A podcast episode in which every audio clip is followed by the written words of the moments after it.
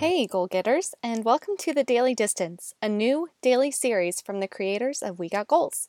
I'm Kristen Geil, editor in chief of asweatlife.com. In these short episodes, we're bringing you one daily goal you can set for yourself during this chaotic time, one actionable thing you can do to move your body, connect with a friend, prioritize your mental health, get some work done, and practice a little bit of self care. Today's podcast episode is sponsored by Simple Mills, a company on a mission to make healthy eating simple so people can thrive. While we're sheltering and baking our hearts out, Simple Mills' super easy baking mixes have made us look like pros when we post the finished product to Instagram. From bread to muffins to pizza dough and more, Simple Mills baking mixes have 25% less sugar than other baking mixes, and they use only simple, whole food ingredients. Visit them at simplemills.com or follow them on social at Simple Mills for wellness tips and delicious recipe inspiration. And now, on to today's interview. Girl, said I'll be on the road, I'll be back. I'm just reaching for a goal. And with me today on the other line is Katlin Smith. She is the CEO and founder of Simple Mills. They're a company that is on a mission to make healthy eating simple so that people can thrive and if you have not tried their baking mixes, their seriously addictive crackers, and their cookies, you are really missing out. Katlin, how are you today? I'm doing great. Thanks for that intro. It was a quick intro, but there's a lot more to your story. And I know that you've been on the We Got Goals podcast before, so maybe people have listened to it. But for people who are new, could you sort of give a quick background of how Simple Mills came to be? For sure. Yeah. So I'm the I'm the founder and CEO of Simple Mills, and we are a portfolio brand that's transforming the center of the grocery store.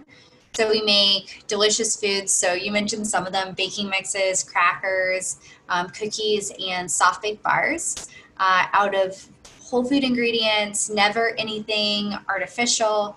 Uh, and like you said, we're, we're really on this mission to, to make healthy eating simple so that people can thrive we pretty much believe that if you don't recognize an ingredient, your body won't either. And so we use nutrient dense ingredients like almonds or sunflower seeds or coconut sugar um, to, to make um, it really easy but also tasty to eat well. So, what you're saying is that I can pronounce everything that you guys work with? Exactly, yes. Great. Sometimes yeah. I read nutritional labels and like it's a very strange combination of X's and G's and M's in places where they just don't look like they should be.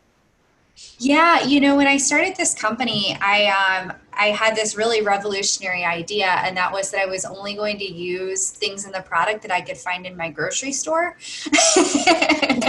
Absolute insanity. Well, let's get into it. Uh, I'm excited to hear, especially since I know you are uh, sort of a guru when it comes to simple foods and whole ingredients. What is the actionable tip that you want to share with our listeners today? Yeah, so um, we're certainly in this time of COVID, right? Are we ever? yeah, yeah, and and it's so one of the things that I've really been loving um, over the past couple months is the farm boxes. Um, so the boxes of produce that are um, usually chosen based on what's in season and what needs to be eaten at that time. Uh, and I use those boxes as an opportunity to get creative in my kitchen. So, um, so what typically happens with a farm box is they deliver it once a week, and it typically has call it maybe 10 to 12 fruits and vegetables in it. And so it's great because it's whatever is in excess from um, from the farms at that time. Uh, but it's also um, nice because you don't have to go to the grocery store mm-hmm. to get lots of produce and you know fight your way through masks and um, standing six feet from people. Uh, and so what i love doing is i just create all these different um, it's it, it's an opportunity to experiment. Um, so like for example a couple weeks ago i had a bunch of beets in my box and i hadn't i wasn't used to working with beets. Yeah. Uh, and and so it was a great opportunity for me to learn and think about okay what can i use beets in and so one of the things that I did was you can actually put um, put beets in smoothies. And so I was doing beets with kombucha and frozen blueberries and chia. and having that for breakfast. And then other times, um, I also learned that you can um, that you can roast beets. And so, um, if you even just like dice them up and put them on a you know cookie sheet, put them in the oven with some oil, salt, and pepper, it's delightful. I'm I'm so impressed. Beets are an ingredient that like I've had a couple of bad experiences with. Like I'm thinking back to my college salad bar, and there was always a container of beets on there that it just looked like they came from a can, and they looked really sad. And every time I would try to be like, okay, beets are good for me. Beets are good. I'll have a beet. And then I would be so disappointed. And your way sounds much better. yeah. I mean, certainly when things are fresh, it's a lot, um, it's kind of, it's a lot easier to make something that tastes good. yeah. Well, especially with these farm boxes, like these have got to be picked and sent to you at the height of their freshness. So, do you have any choice in all at what comes to you, or is it like a complete surprise every week? It depends on the farm box. With mine, um, you can switch out. You can substitute within like a small range. Um, like they tell you what you can sub out. But personally, I, I don't like doing that, especially during this time, because one of the big things that's happening right now um, is that um, restaurants have a lot less people going into them. And um, as a result, food service, which is kind of the industry that provides um, all of the ingredients to the restaurants, is really suffering. And therefore, the farmers who um, who sell their um, their produce to food service have a lot, a lot, a lot of produce on their hands, and so there are a lot of organic farmers that are actually at risk for going out of business. And so, um, kind of supporting them and buying what they need to be purchased is a really important thing that we can do during this time.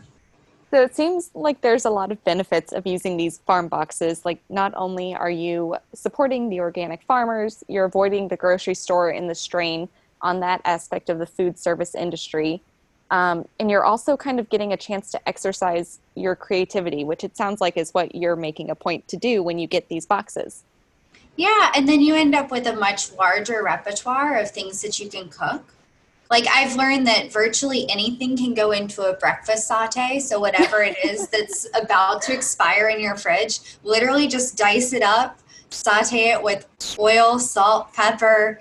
Um, if you want a little bit of paprika, but it's not even necessary, oh and then you have a great breakfast. Yum. Paprika might be my top three favorite spices if if we're ranking them. It's it's up there very high. it is a very good one.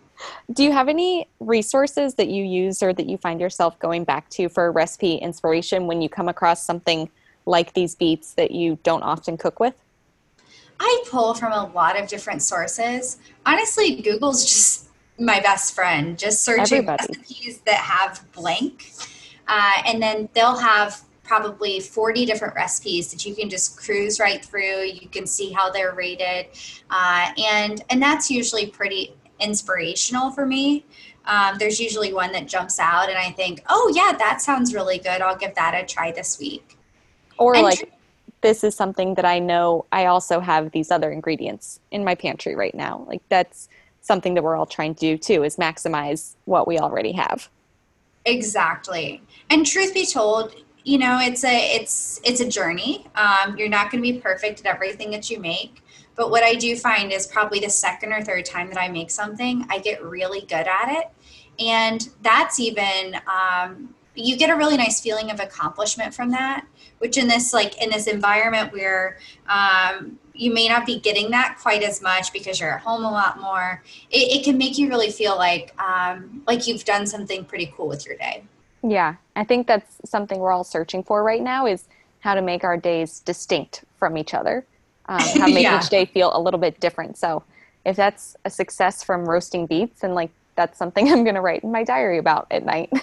I know you split your time between the coasts. Do you have any specific recommendations for farm boxes that people can, you know, search for and see if they're in their area or any services that you've come across that look good? Yeah, for sure. Um, the ones that I always recommend in Chicago are um, our local foods, um, Fresh Picks by Irv and Shelly. I've actually been a customer of theirs for probably seven years. Wow. Uh, Green City Market, which is the same folks who um, who put on the um, the farmers markets in the city. Um, those are some good ones. But even if you're not in Chicago, if you just Google search farm box or um, or farm delivery in your local city, there will almost guaranteed be some options that pop up. Uh, and so supporting whatever your local farmers are is um, is something you can do to help. I love it. And I actually have a friend who works closely at local foods, and somehow I had no idea that they do a farm box. So once we hang up, I'm going to yell at her for not telling me, and then I'm going to place an order myself. So I'll make sure to link to all of these in our show notes as well so the listeners can find them easily. And Katlin, thank you so much. That was an awesome tip. Where can we find out more about you and Simple Mills and what kind of things you guys are up to right now?